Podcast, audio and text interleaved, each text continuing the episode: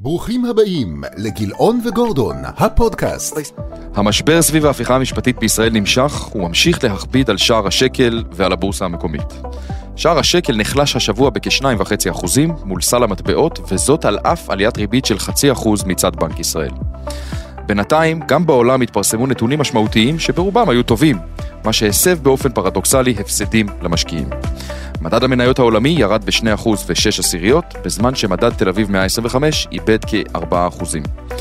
בשוק אגרות החוב המשיכו התשואות לעלות, ומחירי אגרות החוב בארצות הברית איבדו קרוב לאחוז, ובישראל 1.3. הנפט נסחר בעליות קלות, והוא עומד על כ-76 דולרים לחבית. דרור, מה העניינים? טוב נדב, מה שלומך? בסדר גמור. השווקים הפיננסיים עוברים uh, התאמה בציפיות לריבית, לאינפלציה, לשער החליפין, לצמיחה. בפרק הנוכחי אנחנו נבקש לעשות ללקוחות, למאזינים ולצופים שלנו סדר בתמונת ההשקעות הדינמית והמעניינת. רצוי. אה, אנחנו גם נדון בשאלה איפה נכון וכדאי להשקיע היום, איפה נמצאות ההזדמנויות וניתן לנצל את חוסר הוודאות דווקא לצד שלנו. אני שוב אזכיר לפני שנתחיל, הדרך הטובה ביותר ליצור איתנו קשר ולשאול שאלות היא דרך האתר שלנו תחת uh, צרו קשר, אנחנו מקבלים המון שאלות ומשתדלים להתייחס לרובן או לכולן uh, בפודקאסט השבועי. בואו נתחיל מהמשבר סביב ההפיכה המשפטית בישראל, שכאמור הוא עדיין כאן. אנחנו רואים את השקל ממשיך להיחלש, איפה אנחנו עומדים באותו דשבורד שיש לנו ברמת הסיכון לישראל, והאם הכסף ממשיך לצאת מהמדינה. אז כן, כרגע זה נראה שהכסף ממשיך לצאת מהמדינה, אה, דולר, או יותר נכון, השקל מאוד חלש ביחס לכל המטבעות, אה, אנשים אוהבים למדוד ביחס הדולר, אז אנחנו רואים את הדולר כבר מתחזק בכמעט 4% מתחילת השנה, בעולם הדולר גם כן התחזק בשבוע האחרון, אבל פחות ממה שהוא התחזק אה, מול השקל, בסך הכל הדולר התחזק מתחילת השנה מול כל המטבעות העיקריים באחוז 7, וכאמור מול השקל ב-4 אז פה בהיבט הזה אנחנו ממשיכים לראות אה, אה, את האפקט של יציאת כסף אה, מהארץ לכיוון חו"ל. דבר נוסף שרואים וממשיכים לראות ביתר שאת זה את הבורסה המקומית בביצועי חסר. אז אנחנו כבר בצורה שלילית של מעל חמישה אחוזים מתחילת שנה, בעוד שבעולם מדד המניות העולמי עדיין בצורה חיובית, למרות שהשבוע האחרון היה שלילי, אבל מדד המניות העולמי בצורה חיובית של שלושה אחוזים ושש עשיריות האחוז. המקום שאנחנו עדיין לא ממש רואים דרמה זה ה-CTS. אגב זה ללא, זה ללא שער החליפין שגם הוא זאת אומרת מעלה עוד את התשואה אם מסתכלים על מדד אמריקאי אז הדולר וכולי אה, גם שם יש אה, פער זאת אומרת זה לא רק המספר עצמו אותם שלושה וחצי קצת יותר אחוזים זה יותר מזה אם מנטרלים את השפעת המטבע. זאת אומרת שמי שהשקיע בחו"ל ולא גידר את המטבע רואה תשואה מאוד גבוהה במונחי שקל. בדיוק. זה מה שאתה אומר, כן, בהחלט. CDS אה, זה דבר חשוב לעקוב אחריו, כרגע אנחנו רואים את ה-CDS אה, פחות או יותר מדשדש באותה רמה של השבועות האחרונים, זו אמנם רמה יותר גבוהה ממה ש... שראינו בחודשים האחרונים או לפני שהתחיל המשבר אה, המקומי בישראל, אבל אנחנו לא רואים התפרצות כלפי מעלה נוספת בפרמיית הסיכון של מדינת ישראל, מה שאומר שנכון לעכשיו, אנחנו עדיין בתרחיש שהמשקיעים, אני שם הכל בצד, מה המשקיעים רואים, לדעתי רואים עלייה בפרמיית הסיכון של ישראל והם מגיבים בהתאם. יש כאלה שפועלים מבחינה אמוציונלית ורוצים להגיב מהמקום של הבעת דעתם על מה שקורה, זה בסדר גמור, אבל אני מדבר רגע כמשקיע אה, לגמרי מה טוב, מה נכון ומה לא נכון כדי להרוויח כסף. Mm-hmm. אז אני חושב שהמהלך שראינו עד עכשיו הוא מהלך מאוד מאוד לגיטימי. של תמחור מחדש של פרמיית הסיכון של מדינה שנמצאת כרגע במצב שלא ברור לאן היא הולכת. כן, בדיוק. לא, אז השקל נחלש מאוד בחודש האחרון, אתה חושב שכדאי להוציא כספים מישראל, ובנוסף לזה אני גם רוצה לשאול אם אתה חושב שבנק ישראל צפוי להתערב אה, במסחר, או אם הוא כבר עשה את זה, זאת אומרת הוא מפרסם תמיד אחר כך אם הוא עשה את זה או לא, אנחנו נדע שהוא יפרסם מתוך היתרות המעודכן, אבל מה, איפה אתה רואה את הדברים? אז קודם כל צריך אה, לקחת בחשבון, כמו שאמרנו, התגובה עד עכשיו של המשקיעים הייתה תגובה הגיונית מאוד, אפילו הייתי אומר רציונלית מאוד. אמ, צריך לזכור, כשמוציאים כסף לחו"ל, יש שני אלמנטים שצריך להביא בחשבון. האלמנט הראשון, זה האם אתה חושב כמשקיע שהשוק בחו"ל, השווקים בחו"ל, יניבו מבחינת מניות, מבחינת אגרות החוב, ביצועי יתר ביחס לשוק שממנו אתה יוצא, במקרה הזה השוק הישראלי. זה דבר ראשון. הדבר השני, זה מה יעשה המטבע שממנו אתה יוצא לטובת מטבע אחר. במיוחד שאנשים גרים בישראל. עדיין, מי שגר בישראל ואין לו כוונות לעזוב, אז הוא צריך לזכור את זה תמיד. זאת אומרת, יש הרבה אנשים שמאוד מתנגדים למה שקורה ומאוד כואב להם, אבל בסוף כשאתה שואל אותם האם אתם מתכוונים לרדת מהארץ, התשובה היא לא. זה מרבית, ה... נכון שיש אנשים שחושבים שכן, אבל מרבית האנשים, הרוב המכריע, לא חושב לעזוב את הארץ. ועל כן, צריך לקחת ההוצאות, בחשבון... ההכנסות של אותו תא משפחתי יישארו בשקלים וזה חשוב אז לזכור לא את צריך זה. להיסחף יותר מדי, כן אפשר לעשות מהלכים אולי קצרים, שנסות אה, לקחת את ה... את המגמה הזאת בתחילתה, של כסף שיוצא מישראל ודולר שמתחזק, או יורו שמתחזק, מטבע חוץ שמתחזק ביחס לשקל, אבל תמיד צריך לזכור שבנק ישראל רכש המון המון דולרים, נגיד מ-2008 בערך, 200 מיליארד. והוא נמצא היום עם מחסנית שמלאה ב-210 מיליארד דולר, שאת המחסנית הזאת הוא יכול להמשיך, להתחיל להשתמש בה, וזה אומר אה, למכור דולרים ולחזק את השקל, ולא בטוח שבנק ישראל צריך לעשות הרבה כדי להפחיד את המשקיעים ולייצר אה, שינוי מגמה בהיבט של שער החליפין, בטח אה, אה, זמני, ועל כן צריך להיזהר מגם מצב של אה, חשיפה גבוהה מדי למטח. בסדר, אז אה, נכון שצריך לפזר סיכונים ונכון שפרמיית הסיכון עלתה, אבל צריך לשים לב בסוף לסך הכל החשיפות. אתה לא חושב שאם בנק ישראל יעשה כזה דבר ובאמת יתחיל למכור דולרים זה יוביל לאיזשהו כדור שלג? כדור אה, שלג של מה? כדור שלג של אה, הנה הוא מוכר דולרים אולי זה אפילו יגביר את ה- את ההיסטריה את הלחץ. יש לבנק ישראל כל כך הרבה דולרים, אז אה, סביר מאוד להניח שבהתחלה יהיה לזה אפקט די משמעותי של תיסוף של השקל, להערכתי לפחות, כי אף אחד, זאת אומרת, בסוף הכוחות הם, אה, של בנק ישראל הם מאוד מאוד גדולים כרגע, הוא אסף במשך שנים, מה שנקרא חיכה לרגע הזה, והנה הרגע מגיע שצריך אותו, יכול להיות. אני רק לא בטוח שבנק ישראל ימהר להשתמש אה, בכלי הזה, בדיוק. כי בסך הכל, דיברנו על זה גם בפודקאסט הקודם, יש גם הרבה יתרונות שמדינה נמצאת במשבר, ואנחנו ללא ספק אה, הולכים להאטה כלכלית. שהמטבע שלנו יהיה חלש כי זה עוזר ליצואנים ובסופו של דבר זה ממריץ את הכלכלה.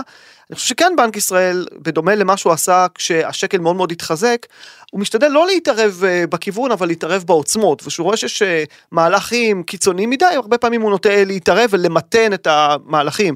אז אה, זה משהו שאני חושב שבנק ישראל יוכל לעשות וככה להרוויח זמן. אוקיי. אה, אתה חושב שכבר רואים סימני האטה בארץ? ואם כן אגב מה מה כן. המשמעות למשקיעים? אז כן, אנחנו רואים אה, סימני האטה די ברורים, אפשר לראות את זה בכמה מישורים. קודם כל הפדיון בסך הכל אה, במשק נמצא בהיחלשות אה, די ברורה, לפחות קצב הצמיחה שלו.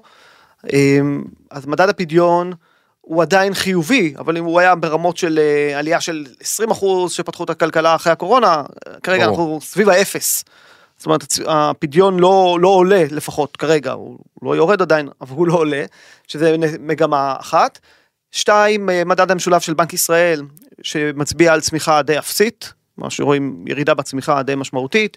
שיעור האבטלה בשקט בשקט, בלי שמדברים עליו, אנחנו בשיעור אבטלה של אה, 4 אחוזים ושלוש עשיריות, כשבשפל, שזה היה פחות או יותר ביוני 2022, היינו בשלושה אחוזים ושלוש עשיריות, כלומר, יש פה עלייה של אחוז בשיעור האבטלה, וגם כמות המובטלים נמצאת אה, בעלייה, אז בלי להיות, אה, זאת אומרת, די, עוד לפני שאנחנו מדברים על גל פיטורים עצום בהייטק, כי משקיעים מוציאים כסף מישראל, ובסופו של דבר יש לזה השלכות על החברות המקומיות והיכולת שלהם אה, לסחור עובדים. ברור. וכמובן שהייטקיסטים שמפוטרים או, או עוברים לחו"ל או רילוקיישן ודברים כאלה, לוקחים איתם לא רק את ה, אה, מה שהם מרוויחים ומשלמים מיסים, הם לוקחים איתם את כל השירותים מסביב, שכל, כל שהם מס- צרכו. שהם צרכו, כן. אז יש לזה השפעה על המשק, ופה אני חושב אה, שיהיו לזה השלכות גם על אה, שוק הנדל"ן, השלכות שליליות, אבל המקום היחידי שאני רואה בו בסופו של דבר סיכוי להשלכות טובות, שוב, תלוי כמה, כמה עוצמה תהיה חריפה, כן או לא, זה יכול להיות שוק האג"ח. כי התשואות באגרות החוב בישראל עלו מאוד מאוד חזק, הם עלו חזק גם באפיק הממשלתי.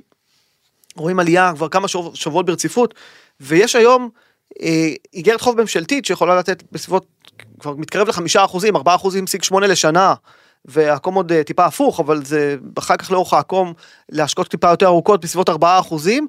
בוא נגיד בסיכון מדינת ישראל, זה עד עכשיו היה נחשב חסר סיכון, כל אחד יגדיר לעצמו כמה הוא רואה את, ה, את הסיכון. כן. ואם אנחנו מדברים על השוק הקונצרני, אז פה התשואות גם אה, עלו מאוד, ואנחנו רואים גם עליית תשואות וגם עלייה של המרווחים, כלומר, שני דברים, המשקיעים כביכול נהנים ביחס למה שהיה בעבר, כשאני מדבר על עבר, אני מדבר על כמה שבועות אה, בודדים, אז התשואות עלו למשל אגרות חוב אה, שקליות בדירוג A, התשואה של אה, 6% ו-8 עשיריות, מדהים. התחלנו את השנה ב-5% ו-6 עשיריות, ואם אני הולך לאפיק הצמוד, שזה אפיק דרך אגב עם הרבה יותר איגרות חוב, אז אנחנו רואים היום תשואות ברוטו של 4 ומשהו אחוזים צמודות למדד, שגלומות באגרות חוב של A, וגם פרמיית הסיכון של אותן אגרות עלתה ביחס לשנה האחרונה, אנחנו כבר בפרמיית סיכון של מעל שלושה וחצי אחוזים, תוספת תשואה על זה שאתה משקיע באיגרת חוב של חברה בדירוג A, mm-hmm. לעומת אה, איגרת חוב אה, ממשלתית, ובשני המקומות התשואות עולות. עכשיו, אם אנחנו הולכים למיתון, האטה, אז אה, יש גם תרחיש שזה יגרום לירידה בקצב העלאות הריבית, אולי להפסקות העלאות ריבית. עוד רגע אני רוצה שנתייחס לזה. וזה זה משהו שיכול להיות, כן. אז בוא באמת אם העלית את זה כבר, בנק ישראל בכל זאת בחר להעלות לפני כמה ימים את הריבית בחצי אחוז לארבעה ורבע אחוזים. אתה חושב שצריך לצפות לעוד העלאות ריבית? אמ, אני חושב שכן, עדיין כן, זאת אומרת, בנק ישראל בהודעת הריבית שלו בחר להסתכל במראה האחורית, אמ, ובמראה האחורית הוא רואה נתונים שממש מזמינים העלאת ריבית, גם מבחינת מדד המחירים לצרכן, שהוא בעצם בחמישה אחוזים וארבע עשיריות, הוא לא יורד, הוא בפיק שלו כרגע, גם מבחינת הצר... הצמיחה ב-2022, וברבעון האחרון בפרט של 2022, שברבעון האחרון הצמיחה הייתה חמישה אחוזים ושמונה עשיריות. אז מהאמת הזה ושוק עבודה שבסך הכל עדיין אה, עם משרות פנויות אה, כמעט לא, זאת אומרת, לא ירדו בצורה כן. משמעותית, כן. עדיין שוק עבודה חזק, ובכל האלמנטים האלה, מה שנקרא הרובד הגלוי אני קורא לזה, ממש מתבקש להעלות את הריבית, ובנק ישראל אכן העלה את הריבית, ואם אנחנו נראה את האינפלציה אה, לא יורדת בצורה מספיק חזקה, אני חושב ש... לאן יכולה להגיע? אז דיברנו על זה בפרק הקודם שהיא בהחלט יכולה לרדת בעיקר בגלל שייצאו מדדים גבוהים בארבעה חודשים הקרובים ואז יכולה לרדת אה, חזרה לתוך אזור היעד של בנק ישראל של השלושה אחוזים ואז צריך לראות איך, אה, איך הכלכלה קצב הצמיחה והשיעור האבטלה יגיבו למה שקורה עכשיו עוד אולי עוד יקרה במדינה שלנו אז, אה, אז, אז אני כן אגיד לטובת אגרות החוב בישראל שהן כבר מגלמות העלות ריבית, זאת אומרת, אם אני מסתכל היום איזה ריבית גלומה עוד שנה בישראל, בסביבות חמישה אחוזים. הריבית היום היא ארבע, ארבע ורבע אחוזים, זאת אומרת, השוק מגלם. לא רק שלא יורידו, אלא היא תהיה בחמישה אחוזים. שתיים וחצי, שלוש העלות ריבית, אה, מכאן קדימה. ומתי. מתי השוק רואה שהריבית תחזור לרדת? אז, אז שנה, עוד שנה וחצי כבר מתחילים אה, לראות אה, ירידה של הריבית, אבל אני חושב שלפחות בטווח הקצר מי שלוקח היום אה, פוזיציה יכול להשיג לעצמו השקעות בסיכון יחסית מאוד נמוך, כן. עם תשואות יחסית מאוד גבוהות. וגם יותר טובות אפילו מפקדונות, שגם הפקדונות הפכו להיות יותר אטרקטיביים, אבל שוק ההון מציע עוד פרמיה על הדבר הזה בלי להגדיל משמעותית את הסיכון לדעתי. אני רוצה שנעבור לארצות הברית, מדד המחירים לצרכן ה-PCE, mm-hmm. הוא המדד שהפד מעדיף להסתכל עליו, המדד הפתיע כלפי מעלה ועלה בשש עשיריות, שהצפי היה לעלייה של ארבע עשיריות בלבד. כן. מה, מה אנחנו לומדים מהמדדים האחרונים בארצות הברית, ואתה חושב שהציפיות לירידה באינפלציה היו מוגזמות? אז קודם כל עובדתית שכן, אה, נתוני האינפלציה היו ממש ממש אה, סיוט מבחינת המשקיעים, מבחינת הבנק הפדרלי, היה צפי לירידה מתמדת אה, כן. במדדי המחירים בתוך החודשים האלה, ובמקום זה אנחנו רואים עלייה, עלייה בהסתכלות החודשית, וירידה מאוד מתונה יחסית בהסתכלות השנתית. אז ה-PCE, שזה מדד שהוא יותר חביב באמת על הפד, זה מדד שבעצם, הוא גם מודד את האינפלציה בזווית טיפה אחרת בהסתכלות של הצריכה, אז הוא עלה, ולא פחות חשוב מזה, הוא הפתיע משמעותית כלפי מעלה, אבל המדד שהפד מסתכל עליו, שהפד בעצם המציא לנו, המדד של אינפלציית השירותים, בניכוי הנדל"ן, הוא עלה ב-0.58 וזה אחת התצפיות הכי גבוהות כן. ever של המדד הזה, מה ששם את, ה, את הפד ב, בסיטואציה בעייתית לפחות מבחינת האינפלציה. הנתונים הכלכליים בארצות הברית ממשיכים להפתיע כלפי מעלה. אתה חושב שהכלכלה גוברת על הבנק הפדרלי? אז כן, הפד מעלה את הריבית, הוא כבר העלה בחמישה אחוזים פחות או יותר את הריבית, ועדיין הנתונים הכלכליים בארצות הברית מאוד מאוד טובים. אז... לא נרגעים. לא נרגעים, אם מסתכלים על ההכנסה הפרטית, עלייה של 6 עשיריות האחוז. הצריכה הפרטית, העלייה החדה ביותר מאז מרץ 2021. עלייה של כמעט 2% בצריכה הפרטית בחודש ינואר. אם אנחנו מסתכלים על סקר הצרכנים קדימה, זאת אומרת, מה שאמרתי עכשיו היה כן, אחורה, כן. סקר הצרכנים של אוניברסיטת מישינגן, שנחשב אה, סקר יחסית אמין, אז עלה לרמה הגבוהה ביותר מאז ינואר 2022. אמ, מספר דורשי עבודה, דורשי דמי אבטלה החדשים, הוא לא עולה, עדיין נראה שוק עבודה בארצות הברית מתוח. מנהלי הרכש בצמיחה, הדבר היחידי שממשיך להיות בהתכווצות זה הייצור התעשייתי, וזה אנחנו עדיין רואים. אה, ובסך הכל אני חושב שמחנה הנחיתה הרכה עובר עכשיו בעיקר למקום של אה, אין נחיתה. זו תמונה די מדהימה מה שאתה מתאר. אה, משקיעים ללא ספק היו אופטימיים מדי וחברי הפד כנראה צדקו. ביחס לנקודת הזמן הנוכחית אגב. מה הפער אגב בין תחזית הריבית של חברי הפד לתחזית הריבית שגלומה היום בשוק ההון? כן, אז אני אומר, מבחינת הפד, כרגע הוא עדיין תקוע על הנתונים מהחלטת הריבית האחרונה שלו, אה, שהייתה בתחילת החודש. סביר מאוד להניח שאם הוא היה רואה את נתוני שוק התעסוקה ואת נתוני האינפלציה, כן. כשהוא החליט על העלאה של רבע, הוא היה מעלה בחצי ולא מעלה ברבע. והתחזית קדימה הייתה אולי מתעדכנת לרמה יותר גבוהה, אבל היום אנחנו נמצאים, אני חושב, זה לא ייאמן, אבל לסוף 2023 השוק מגלם היום ריבית יותר גבוהה מהריבית שחברי הפד צפו שזה כל הזמן דיברו על פיבוט, כן. וזה שהפד ייאלץ להוריד את הריבית ברבעון השלישי, השתנו, אולי הרביעי. השתנו אה, הנתונים. השתנו הנתונים, וזה הפוך, היום השוק מתמחר ריבית אה, של חמישה וחצי אחוזים, במקומות מסוימים כבר מדברים אפילו על קידומת שש בארצות הברית, ובעצם הנתונים... אני מניח שהפד יעדכן את זה בהתאם, אה, בהקדם ובהתאם. כן, הפד פעם ברבעון פחות או יותר מעדכן, יכול להיות שבאמת יעדכנו כלפי מעלה, אבל כרגע אנחנו במצב של שוק חזק מהבחינה, ש... מבחינה כלכלית כרגע, האפקט של הריבית בארצות הברית עדיין לא מוביל לפגיעה בשוק התעסוקה, לא מוביל, לא מוביל להאטה בצריכה, וכתוצאה מכך הפד יצטרך להמשיך או להעלות הריבית כדי לבלום את האינפלציה. או בטח לא להוריד אותה. כן, אבל להעלות אותה, והשוק מבין את זה, שוק אגרות החוב מבין את זה, שוק המניות, אפשר להגיד, אולי מתחיל להבין את זה בשבוע האחרון. מה ההשלכות על המניות ואגרות החוב, מה התשואה הגלומה היום בתיקי הלקוחות, והשאלה שאני חושב שתעניין את, אה, את כל המאזינים, הצופים, הלקוחות, איפה אתה מזהה הזדמנויות ואיפה כדאי להשקיע היום? אז אני חושב שההזדמנויות נמצאות היום בשוק אגרות החוב. אתה מתחיל מהסוף. אגרות החוב, אה, בפער ענק, אגרות חוב, אה, במח"מ קצר, בינוני, נותנות היום אה, תשואות, אה, באפיק הממשלתי בארצות הברית זה מתחיל בחמישה אחוזים ועשירית לשנה, לשנה. אה, זו תשואה מאוד מאוד יפה, אה, באמת חסרת סיכון, לא צריך להתאמץ יותר מדי בשביל להשיג את התשואה הזאת, ולשנתיים תשואה של 4% ו-8 עשיריות זה בדולר. גם בשקלים כבר נהייתה תשואה, אנחנו מדברים על תשואה של כמעט, אה, קצת פחות מחמישה אחוזים, 4 אחוזים ו-8 עשיריות לשנה, 4.4 לשנתיים בשקלים, וזה אני מדבר על אגרות חוב ממשלתיות. וכאמור אפשר ללכת לקונצרני ולקבל בטריפל איי בישראל שקלי קרוב לחמישה אחוזים, ב-A קרוב לשבעה אחוזים ובטריפל בי אתה כבר ב-11 אחוז אה, תשואה. מדהים. ו- ולכן אני אומר אפשר היום אה, לבנות תיק השקעות שהוא מבוסס על סיכון נמוך, על אגרות חוב, בלי אפילו מניות, ולהשיג תשואות של חמישה, שישה, אולי שבעה אחוזים, ופה ההזדמנויות המאוד מאוד גדולות. ממה אני חושב שצריך להיזהר בשוק הזה? משוק מניות, בעיקר ממניות טכנולוגיה.